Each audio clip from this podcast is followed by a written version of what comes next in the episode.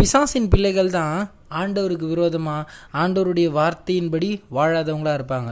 ஆனால் நம்ம எப்படியாப்பட்ட ஒரு வாழ்க்கையை வாழணும்? ஆண்டவரை ஏற்றுக்கொண்டோம் ஆண்டவருடைய ஜனம் என்று சொல்லக்கூடிய நாம் ஆண்டவருடைய வார்த்தையின்படி தாங்க வாழணும்.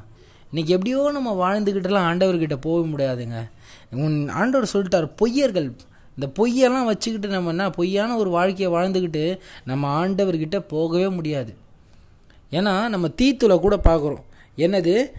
தீத்து முதலாவது அதிகாரம் பதினாறாவது வசனத்தில் என்னது?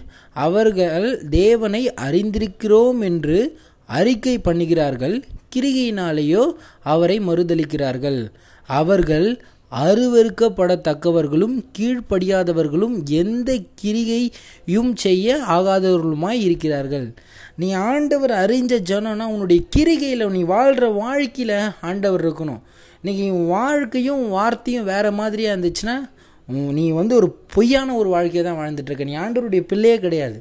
ஏன்னா உனக்கு தெரியும் இந்த மாதிரி தான் சத்தியத்தின்படி நீதியின்படி வாழணும்னு தெரியும். ஆனால் உன்னுடைய வாழ்க்கை அநீதியான ஒரு காரியங்களில் தேவனுக்கு பிரியம் இல்லாமல் அசுத்தத்தையும் பாவத்தையும் நடப்பித்து கொண்டு நீ வாழ்ந்ததுன்னா நீ ஆண்டவருடைய பிள்ளையே கிடையாது.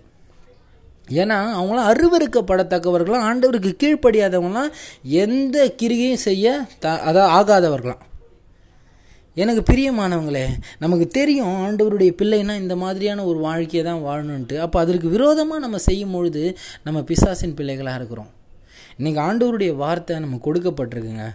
அந்த வார்த்தையின்படி தான் நம்ம வாழணும். நம்ம இந்த வார்த்தையின்படி வாழலைன்னா நம்மளும் பொய்யர்கள் தான். நீங்கள் சொல்லிடலாம் நான்லாம் இ- ஆண்டவருடைய வார்த்தையின்படி தான் வாழ்ந்துட்டு இருக்கேன் வெளியரங்கமாக தெரியறதில்லை உள்ளேயும் நம்ம வாழ்க்கை இருக்கணும் வெளியவும் நம்ம வாழ்க்கை தெரியணும்.